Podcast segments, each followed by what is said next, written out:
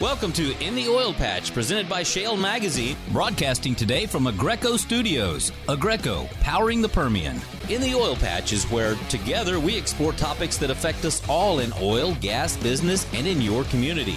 Every week, your host, Kim Bilotto, will visit with the movers and shakers in this fast-paced industry. You'll hear from industry experts, elected officials, and many more right here on In the Oil Patch. And welcome to In the Oil Patch Radio Show. I'm your host, Kim Bilotto, being joined by my co-host, David Blackman. And we have a great show lined up for you folks. We're going to be joined by Ron Beck, who is the Marketing Strategy Director for Aspen Tech, as well as Prabhu Parasavarti with the Wood Group of Houston. But first, let me tell you about the latest issue of Shell Magazine. Its feature, been on the show quite often, Mike Howard, president of Howard Energy. It's an interview you don't want to miss. Please go to shell mag dot com. And you can learn all about Mike Howard, as well as look at the latest issue of Shell Magazine. Lots and lots of interesting articles, as well as great advertisers. I'd also like to tell you about an upcoming event that we're having in beautiful Corpus Christi called State of Energy, coming up on September twenty-second. It is a luncheon. It will be a sold-out luncheon.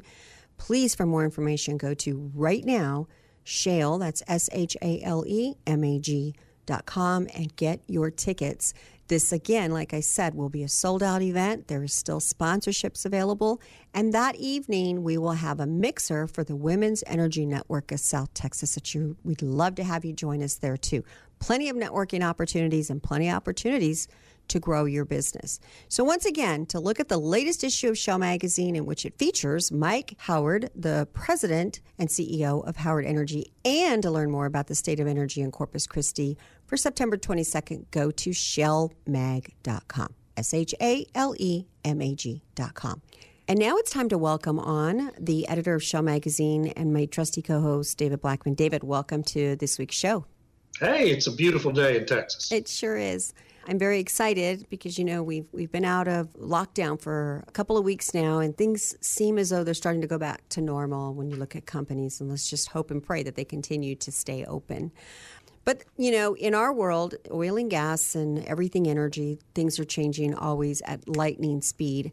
We have another new announcement from OPEC Plus in which they were discussing that they are planning on increasing their output ever so slightly, probably in a very delicate, balanced way. But my question is, what do you think that this is going to do first with North American shale producers? I'm sure they're worried about opening the floodgates for American producers again, but they also have to do this increase. So what do you think the prices of oil will go to, and is there a possibility that North American shale producers could ramp back up again? Well, I, you know, I think we'll see the shale uh, producers ramp back up over the course of the rest of the year. OPEC That's just Plus, a given then. Yeah, I think so, because prices are, you know, they're above forty dollars now and probably going to stay by and large above that level. And, and a lot of, lot of wells are economic at forty dollars. And uh, so companies can make a little money in this environment now. I don't think we're going to see any return to boom times at all, not not a huge increase of the rig count or anything like that for the rest of this year at least. But I do think companies will, for example, uh, just this week, Diamondback Energy announced it was putting all of its shut-in wells that it had shut in during March and April back online now. And other com- companies yeah. are also moving in that direction. But as far as new drilling, I don't think we're going to see a ton of new drilling. OPEC Plus, you know, they did announce they're uh, going to move, uh, put a little bit more crude back on the market uh, as of August first.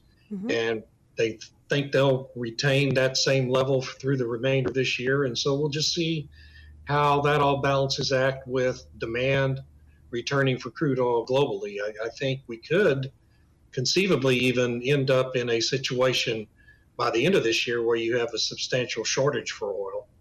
And uh, that, that could move prices thing. back, mm-hmm. yeah, back That'd above fifty dollars even. Let's switch gears and talk about Ronstadt Energy released a report discussing that a lot of the wells, uh, you know, they're indicating that these new wells drilled this year will be the lowest in decades. And obviously, considering the price war that started, then COVID came on top of it, and COVID nineteen continues to stick around longer than we everybody had hoped.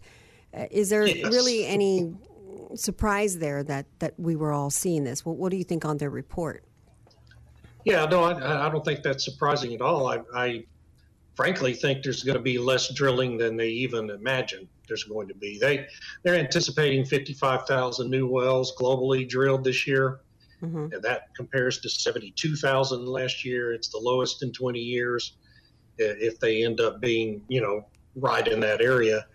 Frankly, I, I think drilling levels in the United States are going to be lower than anyone anticipates over the last six months of this year. So I, you know, it doesn't surprise me. Uh, no one should be surprised by that. You know, we we have been through March and April and May were the biggest single bust we've seen in this industry since the early nineteen eighties, at least. Right. Yeah. A massive impact on the domestic industry here and, and really globally. So no one should be surprised that drilling levels are going to be at kind of a record low. And I think that the consumer also will probably feel it at some point, too, if they're not already feeling it, when we open back up fully again and everything restores back to its normal state. So let's talk about Joe Biden and uh, the campaign trail. Uh, boy, he's sounding more and more like A O C and Bernie Sanders. Yep. Uh, this his plan for energy that was released was was kind of uh, shocking. It was, you know, very, very close to the Green New Deal. And we've yep. had many discussions on this, on uh, how really troubling it is. I, I don't think we've interviewed anybody on on our show. And by the way, we only interview the very best guests that are experts, right? That's uh, exactly. But no one's agreeing that this is a good plan. So what are your no. thoughts? What kind of Well, really... I think he just needs to, to bring Bernie Sanders and A O C down into the basement with him. And, you know, they, they should all talk about it together and go through it in great detail. It's awful. It's another two trillion dollars. Think about this, two trillion dollars just in subsidies for wind and solar power over the next four years. Where's that money going to come from? Nobody even knows. It's, right. it's going to be severe and, restrictions. Yeah, and let's talk about, though, the wind and solar side. We, you know, we put it in, in, in a way that, that the listener can understand. The wind and solar, yeah. they're great, they're wonderful, but their time has not arrived. They're not admission-free. They also cause problems for the climate. They're very expensive. If the wind is not blowing and the sun is not shining, we have problems. It's not as dependable and cost-effective as oil and gas products right now. And the problem, right. David, again, is, okay, we're still propping them up. Well, at what point do we stop propping up these? We don't prop up the oil and gas industry.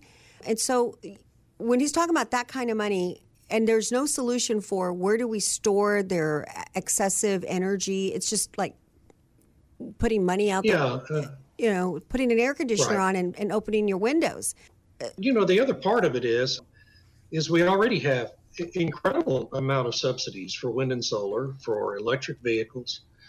And and we've made great strides in those areas over the last twenty years. Here in Texas, uh, the amount of wind power here in Texas is beyond compare anywhere else in the world. So I mean, we're, these are things we're doing here in Texas and and in the rest of the country, and, and there are massive subsidies already. And you reach a point of diminishing returns, continuing to throw more money into that sector. And why is it, though, that there that everybody just focuses in Washington, D C on solar and wind? Is this just big lobbying? Because there's other, you know, alternative oh, resources. Lobbies, yeah. yeah, but there's other great fuels yeah. out there, too. You know, why are we not looking at more, you know, nuclear? Is is nuclear in this thing? Is, you know, hydro in there? Is um, what else is in there that yeah. are, are promising alternatives or potentials? Is there anything in there, too, or we're just going to stick with wind and solar? Well, I think, you know, the, the momentum's behind wind and solar in the renewable sector. They don't like nuclear, uh, even though it's zero carbon emissions. They don't like hydropower for a lot of a lot of different reasons. The same environmentalists who lobby for wind and solar lobby against hydropower. They want to blow up all the dams and save the fish. And and so it, it's a real, you know, it's just a situation where all the momentum's behind wind and solar. Mm-hmm. But but there's only so much you can do with those technologies right now, and and not to mention they kill know, a lot just, of birds. These wind turbines, well, bats yeah, and they birds, do. and They're, there's yeah, problems that, that with never everything. Get talked about much. Yeah. Well, we're, when, but we're environmentalists, David, second. so, you know, we're going to talk about, yeah. what about the birds? Who's going to speak on behalf of the birds and the bats? And yeah. I'm not knocking any one source of energy. All I'm saying is that when you're talking about trillions of dollars on uh, forms of energy that you want to invest in that still need to be propped up and still cause problems for the environment, it, it kind of seems like, where are we going with this conversation and why? When we definitely yeah. have already, uh, you know, tested, res- good, clean, low-cost energy is what we have right now. And the consumer should probably understand that that's what's at stake with the Green New Deal as well. And, you know, it's got a lot of problems. Well, and that's, that, that last point is, is crucial, because if Joe Biden and Bernie and A O C have their way policy-wise, your utility bills are going to go through the, through the roof. roof. They're going to skyrocket. Yeah. Gasoline yep, yep, prices yep. Mm-hmm. will skyrocket. And and so it's all ultimately going to be borne by the consumer at the end of the day. And, you know, the consumer, before we leave, I want to leave a final thought with them. You know, when we do come out of COVID, taxes have got to increase. Somebody has to pay back all this money on rebates, uh, checks in the mail that we received. And then you're going to look at energy, too. If, if Biden gets in, that he's going to increase this, he's going to shut down fracking. I hope that the American people understand they're going to be spending a lot more money here in the near future to think about that. Um, it's, it's, right. It's, it's not, going to be a lot of a lot of new bills. Exactly. Well, David, that is all the time we have for this week. I look forward to having you back next week. We're going to, of course, get everybody caught up on what's going on in the energy world. Great. I'll look forward to it. Coming up after the break, we will be joined by Ron Beck and Prabhu Parasavarti. So you don't want to miss that interview. You're listening to In the Oil Patch Radio Show, and we'll be right back. Hi, folks. Alvin Bailey here. Did you know Aggreko is proud to sponsor In the Oil Patch Radio Show? Aggreko has served Texas oil fields for over ten years, supporting producers with temporary power to get their product to market.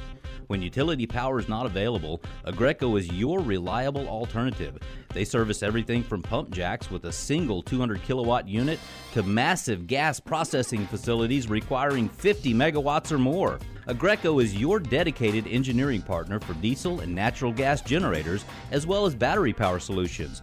Call Aggreko today at one eight hundred A G R E K O. That's one eight hundred A G G R E K O. Farmers and ranchers are the hardest working people on earth and deserve a side-by-side vehicle that works just as hard. That's why Yamaha makes the Viking and all-new Viking six, the world's first true three and six person U T Vs assembled in America. Ranked number one in drivetrain durability, Viking outworks and outclasses the competition in features, comfort, and off-road capability. For more, visit Yamaha Viking dot com. Most dependable claim based on a twenty thirteen Yamaha Source side-by-side owner study.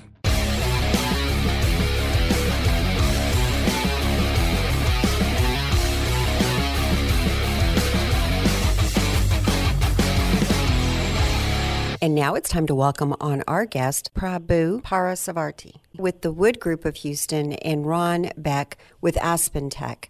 Now, gentlemen, thank you for joining us on the show. Digitalization has been a critical part in the upstream, especially with today's uncertain environment.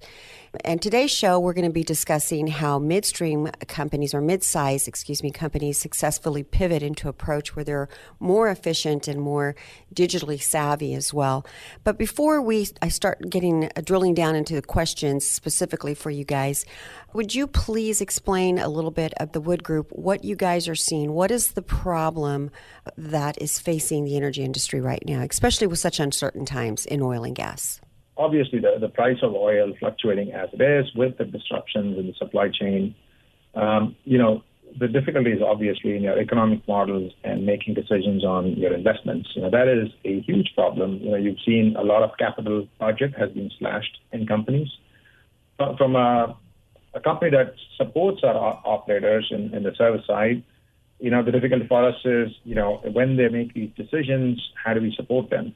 You know, uh, obviously the budget cancellation leads to project cancellation. How do you staff up? The opportunity side of this is that clients also now want to use more technologies to make their operations more efficient, you know, and, and that's that's an opportunity that opens up uh, on the OPEX side. But capital expense is something that's slashed, and that's one of the, the uncertainty, uh, you know, leads to a period uh, where people aren't going to make decisions.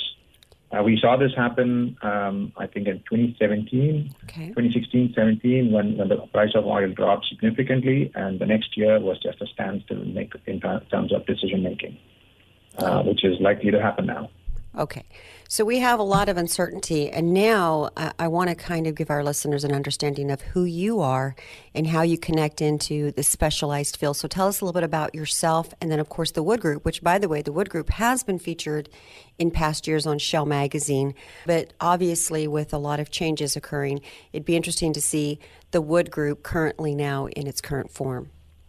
Yeah, so I, um, you know, I, I, I came to Houston from India, but, but twenty-four years back, um, did my um, PhD here at the University of Houston. Uh, and I, my first job with, uh, was with a company um, which was acquired by Wood Group uh, in two thousand four. So I've been in my first job for the last eighteen years, uh, enjoying it. Um, you know, moved up the organization through various transitions that's taken place. Uh, Wood Group, as you know, has been, uh, you know, in the early two thousands to late two thousands, was ac- acquiring a lot of companies in the uh, you know, energy corridor. You know, a lot of acquisitions uh, through the growth of the subsea offshore market, um, and and over the last six seven years, there's been a consolidation mode. Uh, you know, a lot of different systems put together, single branding, um, and and during the downturn, we also uh, You know, acquired Amec Foster Wheeler, uh, which is a, a great brand, um, one hundred fifty plus years, uh, you know, of a great brand, a great brand recognition. It's part of Wood now, um, and and part of that was Wood to diversify from being a, um, you know, sort of ninety percent upstream focused company, and today to being uh, today they're being about fifty percent upstream focused, you know, or oil and gas focused. The rest is, uh, you know, sector diversification. So we're in mining now. We are uh, we were in nuclear, although that's a recent divestment we made. Uh, we are in environmental. Um, you know, so many sectors that that Wood wasn't part of. Now, you know, we are part of. But upstream still plays a major role. You know, fifty percent plus of our business is uh, oil and gas. And Aspen Tech is also a leading digitalization technology company as well. And uh, I'm curious to get into questions with you guys on some of the focuses that some of the upstream, as you said, in oil and gas has been focusing. You know, it wasn't too long ago that high tech, all these things were things that smaller midstream companies and upstream companies really didn't have access to. It was primarily the large integrated companies worldwide, big global companies that were able to have staff and have money to invest in this area. And now, you know, it seems as though the industry has moved in a way that they really recognize that this is something that just as important as a marketing budget is, or as important as your H R department is, and looking at technology that actually can predict when there are challenges ahead or how to make their companies more efficient. And that's been the whole push in the energy sector from what we see when we interview these companies over and over and over again, is how much they're realizing that to not be involved in using digitalization, regardless of if they think they can afford it or not, how they cannot afford not to. And now there's this very great awareness on that they really do need to be focusing on this. And so therefore, this is why the show today is kind of important, to help operators and, of course, the energy industry see how important it is to be utilizing the different technologies, and that it is very affordable. Uh, and it is about using these technologies to actually save money and be more efficient. Ron and Prabhu, when we get back from break, I want to really start drilling down into some of the uh, questions that we have for you guys. You're listening to In the Oil Patch Radio Show, and we'll be right back. Hi, this is Tracy Bentley, the President C E O of the Permian Strategic Partnership. Improvements to road safety and infrastructure across the Permian Basin have been a priority for the Permian Strategic Partnership since our inception. Over the last several years, new pressures and increased traffic have resulted in crowded, damaged, and dangerous roadways.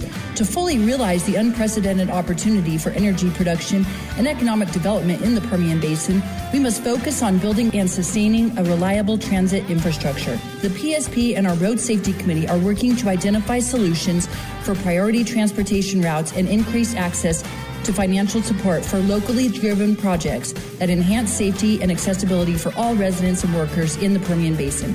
The P S P recently committed eighty thousand dollars in grant writing support that helped secure twelve point five million dollars in federal funding to increase capacity along twenty-two miles of U S two eighty-five spanning from the Texas line to Loving, New Mexico.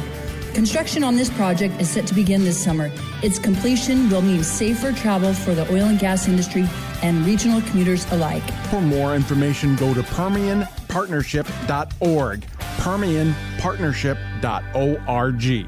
Remember this name, Oilfield Experts, to locate any part, any time for your automotive or oilfield equipment needs. Oilfield Experts' specialty is those hard-to-find oilfield parts for your fleet maintenance needs, and we've been providing those parts and accessories to keep your tools turning since nineteen sixty-five. From the auto repair shop to the pump jack, call us for the right part right now. Write down this number, Oilfield Experts, two one zero, four seven one, one nine two three. Again, that's two one zero, four seven one, one nine two three, and visit us on the web at the oilfield experts dot com. Farmers and ranchers are the hardest working people on earth and deserve a side-by-side vehicle that works just as hard. That's why Yamaha makes the Viking and all-new Viking six, the world's first true three- and six-person U T Vs assembled in America. Ranked number one in drivetrain durability, Viking outworks and outclasses the competition in features, comfort, and off-road capability. For more, visit Yamaha Viking dot com. Most dependable claim based on a twenty thirteen Yamaha Source side-by-side owner study.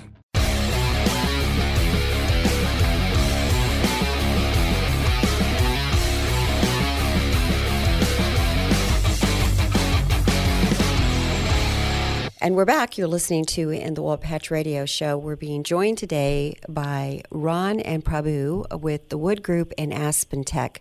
Ron, I want to have you jump in here real quick because, you know, Aspen Tech has definitely been on the show many times before. We've partnered with you guys, your company, in quite a few projects. But I really want you to explain to our listeners what specifically is Aspen Tech working in this area pertaining to digitalization and, and all the other modern technologies that are available. Thanks, Kim, and thanks for having me back. Interesting is the way we're branding it as Aspen Tech. So we call it industrial A I. So it's how do you apply A I? So, but that's exactly the challenge that the midstream, mid-size uh, upstream companies have, which is how do we do this? The big guys have big teams of people, but we need, we know we need this too to survive and thrive. How mm-hmm. do we do it? So, well, we've been talking to a lot of upstream companies like that. What we're hearing people over the last month or two, or two is, you know, how do we do this? We know we need to digitalize quickly. We can't have all the people in the oil field we used to have because of different reasons, as we all know, you know, proximity to each other and so forth. So what we're hearing is, and what we've working with people have calculated, A, t- a midstream company, let's say, even working in the Permian, but certainly offshore in the Gulf of Mexico or something, you can easily take like three to four barrels of oil equivalent uh, per day, you know, three to four dollars per barrel equivalent cost out of uh, the cost of producing oil or gas.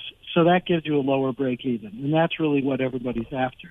And we're delighted to be able to work with Wood Group on this because we have the leading-edge technology where we're embedding A I into the tools that an upstream company can use to do this. But the challenge for a midstream company is how do we do it quickly, how do we do it effectively, and how do we get value very fast because we need cash flow. Right. And we need to show our investors we're making progress. So that's where we have the technology. And actually, Wood Group has been a customer of ours for decades, and I've, I've known Prabhu for a while as a customer. So now we're delighted to have a partnership. We're going to be announcing it very shortly to the world. But they they have the expertise to implement, to figure out where is the value for a midstream company. How can we implement these things for you? The tools we used to use mainly on capital projects, but they can help you digitalize your operations. You know, as we do show after show after show, our listeners and our followers hear the uncertainty that's come as of as a result of two things, right? First, it was COVID nineteen. Well, first it was the oil prices crashed, and then COVID nineteen was on top of it, or it followed right behind it. And now the energy sector is in a, a situation where they're just not making enough to even break even. And these type of technologies that exist are absolutely vital if they're going to survive and if they're going to make it through this rough patch, if you will. And so it's kind of good to to see that you guys have teamed up together and are providing a real solution.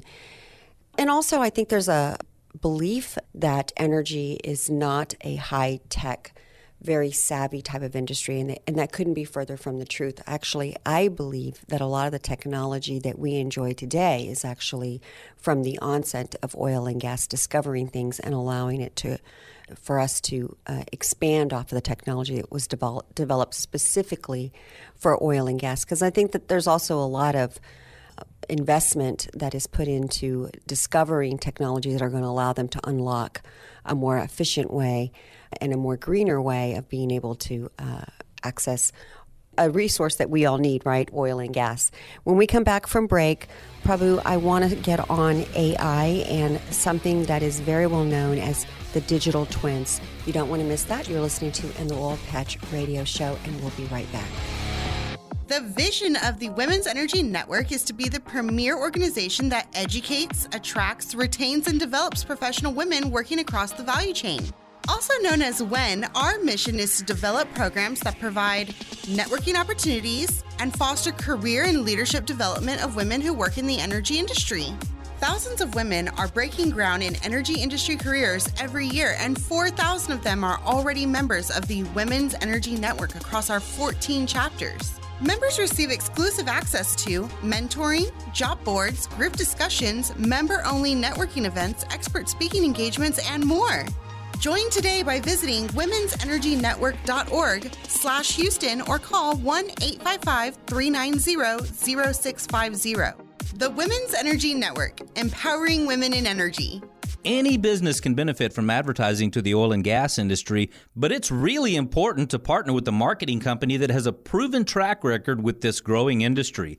Shale Oil and Gas Business Magazine is the one-stop shop that'll keep you in front of the customers that you need to grow your business. So let's start growing your business in Texas. Email us info at shalemag dot com. Again, that's info at shale, S H A L E, mag, M A G dot com. Or you can call us. two one zero, two four zero, seven one eight eight. Again, that's two one zero, two four zero, seven one eight eight.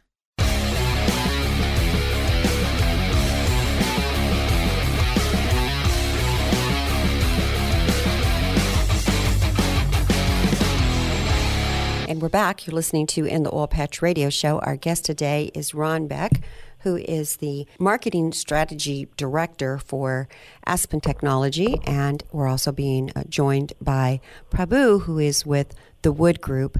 Prabhu, I have a question about A I and about digital twins. How does an operator figure out where to apply these technologies? I want you to go into first a, an understanding of kind of what it is, and then in a practical way, is there any way of creating value in the short term for reasonable cost? So how would the energy sector take advantage of using A I and digital twins? That's a great question, uh, Kim. Thanks for that. You know, over the last few years, you know, companies have been experimenting with a lot of different technologies. And, and you know, the three main themes that come up with the whole digitalization, you know, the, the, the use of digital twins and A I in, in operating companies is, Um, you know, the three main areas are how do you optimize your production, how do you uh, decrease the amount of maintenance you do, or how do you optimize maintenance, and how do you empower your workers with smart tools that make them smart workers, you know, uh, in, in terms of can I have an expert not go offshore, uh, but support a worker that's on the, on the platform from remote? How do you do that? How do you make that happen? You know, what are the data Uh, set that they need to be able to uh, enable uh, that interaction. In terms of optimization, production optimization, how can I bring data from various sources together to find out what my bottlenecks are? How do I solve those bottlenecks so I can increase my production mm-hmm. without increasing a whole lot of costs? Um, and smart maintenance is where I don't want my things to break down. Can I find what breaks down in advance so I can take some corrective actions well in advance? A predictive model. A predictive model, absolutely. So, we, you know, these are typically, you know, the broad themes that people are going after with digital twins. You know, if I can bring all the data together, uh, you know, and historically companies have had data in various silos. So the data that's for maintenance did not interact with the data for production. And so it was really hard for verticalized teams, if you will, specific teams, to understand the nature of the problem from, that's coming from the other side. And what digital twins allow you to do is be able to visualize the data and bring them together from various data silos into one large data platform, if you will, mm-hmm. and then that allows you to make intelligent decisions. In terms of, uh, you know, how will it create value, you know, really by taking some pilots and, and piloting these technologies out in, in, in specific areas um, and helping those pilots then launch into a larger uh, solution is the way to go. Yeah, and um, if I might add, Kim, mm-hmm. um, so, you know, what we found in working with some of the upstream companies and looking at their break-even costs to produce, uh, they're spending about a third of their costs, let's say if you're onshore in the Permian or something like that, uh, on, on maintenance and operational costs. So if you can, and you can cut out a fair amount of that with these tools Prabhu was talking about, where you can, predict, you know, either avoid the maintenance or space out when you do the maintenance based on when something's actually going to need the maintenance and so forth. So, and then the other part of the savings is, like Prabhu said, how do you optimize the production? And then the bonus is, you said, you like you said, most of the people out there, let's say in Texas or the rest of the United States or the world, don't really think of en- energy as being high tech, and they think about sustainability. And certainly in Texas, there's this whole sensitivity around water use and so forth. These tools then help the company optimize for uh, improving the sustainability and demonstrating to the public and the employees that they care about it. That's kind of amazing, because to think about uh, an operator who thinks about when the equipment goes down, it's costing them, you know, thousands of dollars every minute, and it's a huge cost, and they are dreading that, and here's a solution. But it's also, you know, when we're all overfed with data, data, data, data, data's coming at us, rather it's you're getting one hundred emails and texts and phone calls, and there's just a lot going on. You're seeing commercial after commercial. You're being just consistently overwhelmed. And I think the energy sector, when you think about all the data that they're collecting, it's very, they're very much in the same boat. How do you take all this information and streamline it to where it's actually useful information, that it's not just overload, you're actually taking it and making it more efficient, which is kind of what I'm hearing you say. And with those numbers and that data, you can also show activists that uh, not only are we being more efficient, but we're actually doing it greener. Is, to me, sounds like a win. Now, I want to ask, you know, people have known the Wood Group as a company to go to for these very large capital projects, obviously because the Wood Group has been around for a long time. It has uh, a lot of knowledge. It comes with a lot of experience. But when it comes to implementation on something, how do you all simplify uh, it so that they understand it and use it efficiently? Is this technology that's easily used, or is it something that it requires a whole lot of of uh, teams and staff to really understand how to use it? And so therefore it's, I mean, I think sometimes operators want to know, how easy is this to implement into my company? So, you know, Wood Group, like I said, has, you know, was acquiring a lot of companies and, and uh, you know, in the two thousands. So there's a lot of, you know, surprisingly, pockets of operations support knowledge in the business. We do have a large operations support services business, um, but there's also a lot of technology-focused, smaller groups within the business that have all come together in the last few years during the transformation period. You know, the, the way we look at it is, you know, the, the A I and all these tools have been there for a long time. It's just that they've been in the hands of specialists, right? But what's happening in the market right now is that they are being democratized, and companies like Aspen are making it easy for engineers and domain specialists to use them to solve the problem. That's the big transformation that's happening. So yeah, with the energy sector, yeah, the, the sector has been in this journey of saying, oh, I'm going to, you know, no disrespect, but to, to use a data scientist to solve a problem. Actually, now they're turning around saying, you know what, I don't need just a data scientist, but I actually need the engineer that gets what the problem is. Right. Because they can say how to solve it. They may not know all the tools to solve it, but they can actually put it together uh, conceptually how to solve it. And then, you know, you can bring in data science teams to solve it. Now, you know, some of the beauty about the software that's that's um, that's being, you know, uh, democratized there is where a company like Aspen has put together the data science and built it into the tool so that engineers can build these tools themselves. You know, they can build the solution themselves without relying on data scientists. And so, you know, that that's that's one of the great areas where we can support using our domain knowledge. We understand operations, we understand how design works, and, and the whole life cycle of any asset. We understand it from, you know, uh, cradle to grave, if you will. That's, you know, that's the term to use. You know, we understand how it operates, so we can support with the right digital tools uh, for, for the right problems. You know, and that's where a company like uh, Wood comes in. Mm-hmm. You know, one of the things that's happening at the design stage is also now we are understanding. You know, historically, design used to progress linearly from various groups, and then you provided a set of digital tools to a client to use. The thinking has changed now. They're saying, okay, what do you need to run your operations efficiently, and how do I build it at design stage so I can give you something that's coherent and, and, and you can make best use of it? So there, there's a lot of thinking that's changed in the design market as well, uh, with well, most companies. Right? Well, I mean, everybody's thinking, how can digital tools be used at the CapEx stage, at the design stage? Right. Probably you couldn't have, uh, you're hitting on, uh, you know, music to my ears, because it was time for the energy industry to start moving this direction. When we get back from break, I want to talk about cost savings, because that is also another hot button that we should be talking about. You're listening to In the Oil Patch Radio Show, and we'll be right back.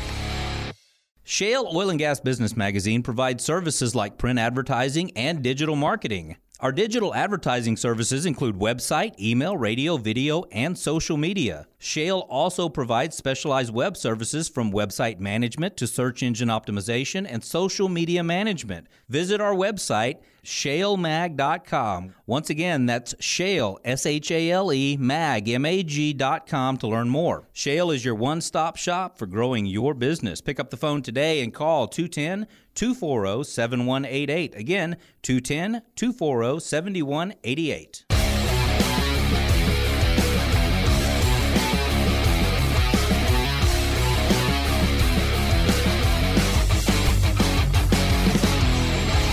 And we're back. You're listening to An Oil Patch Radio Show. Our guests today, Prabhu and Ron with the Wood Group and Aspen Tech. Prabhu, before the break, we were talking about the digitalization of the sector, energy sector, and how they just, quite frankly, it's just not an option anymore. If you're not moving in this direction or you don't have it implemented, you're wasting money by not working more efficiently. Point blank.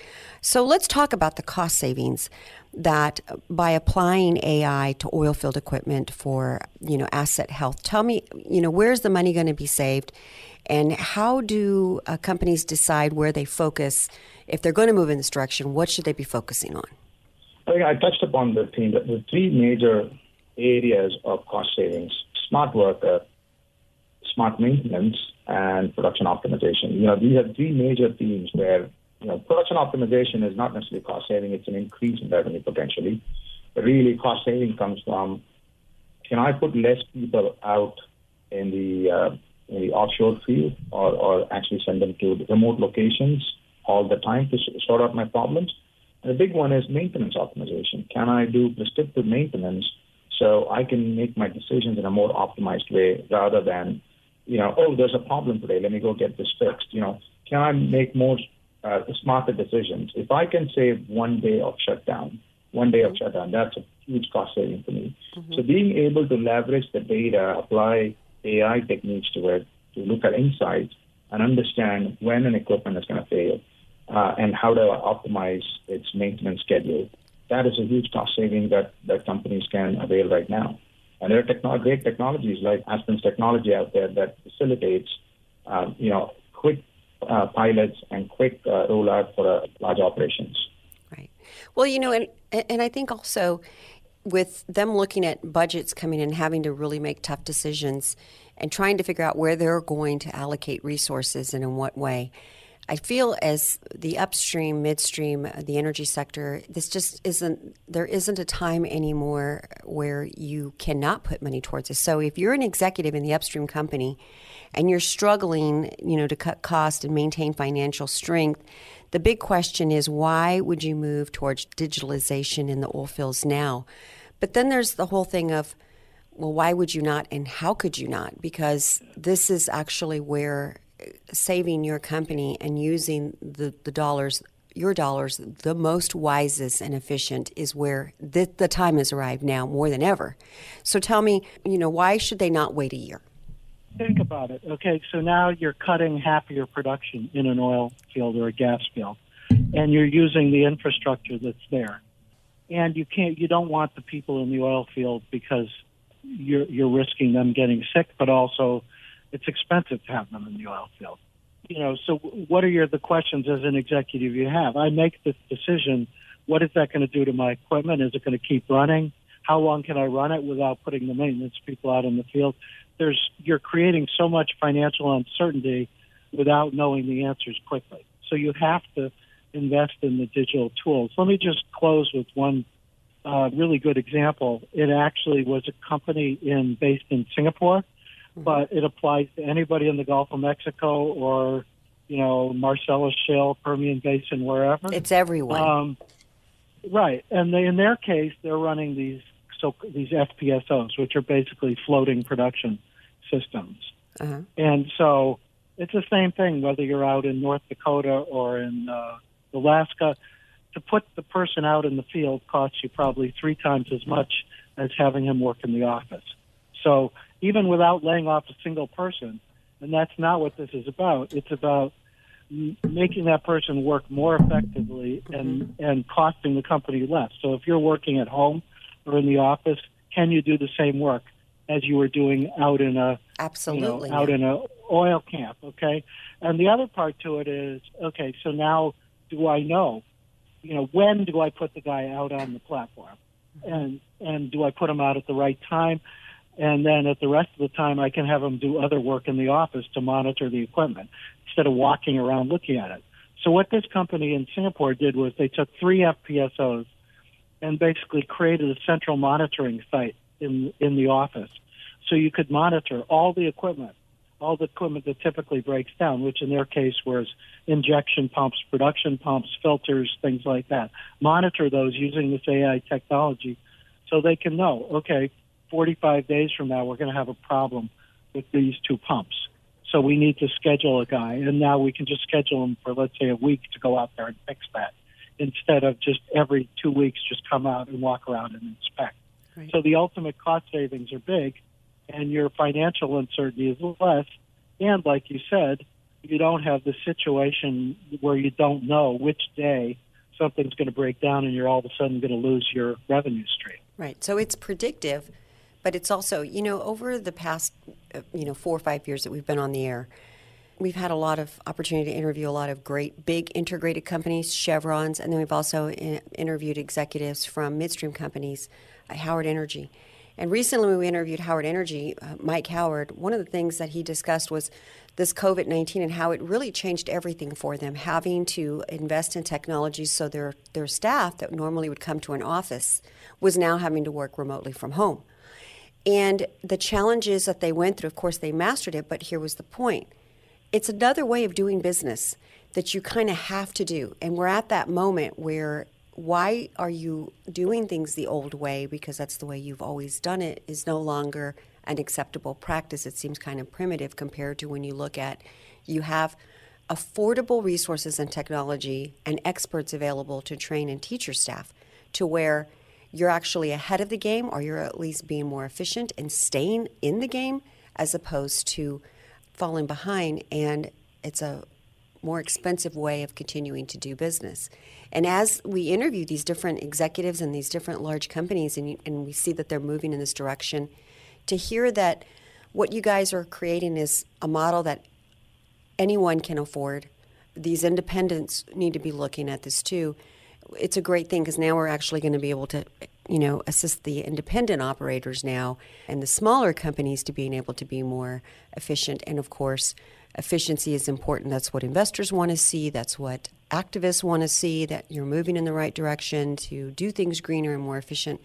So, I mean, this has been a great show to, to understand that there is the technology out there that's available to them.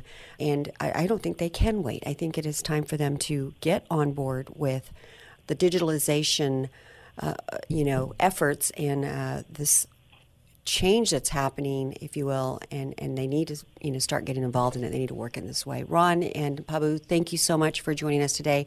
You were very enlightening, and I'm sure that our listeners gained a great deal of resources from and knowledge from, from what you guys are doing for the energy industry. Thank you. You're welcome. Thank you. Thanks, Jim. It's been a pleasure to be on the show. In the Oil Patch is where, together, we explore topics that affect us all in oil, gas, business, and in your community. Every week, your host, Kim Bilotto, will visit with the movers and shakers in this fast-paced industry. You'll hear from industry experts, elected officials, and many more right here on In the Oil Patch.